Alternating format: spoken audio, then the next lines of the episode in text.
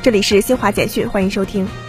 二月六号，内地与港澳人员往来全面恢复。当天，深圳黄港、罗湖、莲塘等口岸陆续全面开闸，内地与香港间陆路口岸全面恢复通行。